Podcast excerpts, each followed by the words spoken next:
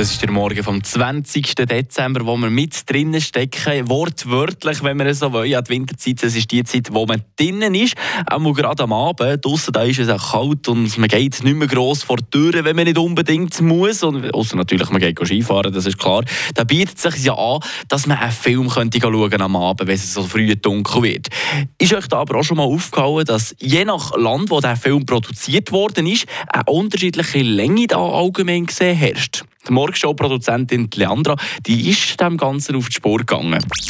Eine Portion Wissen für einen starken Tag. Schlauere Tag mit Radio FR.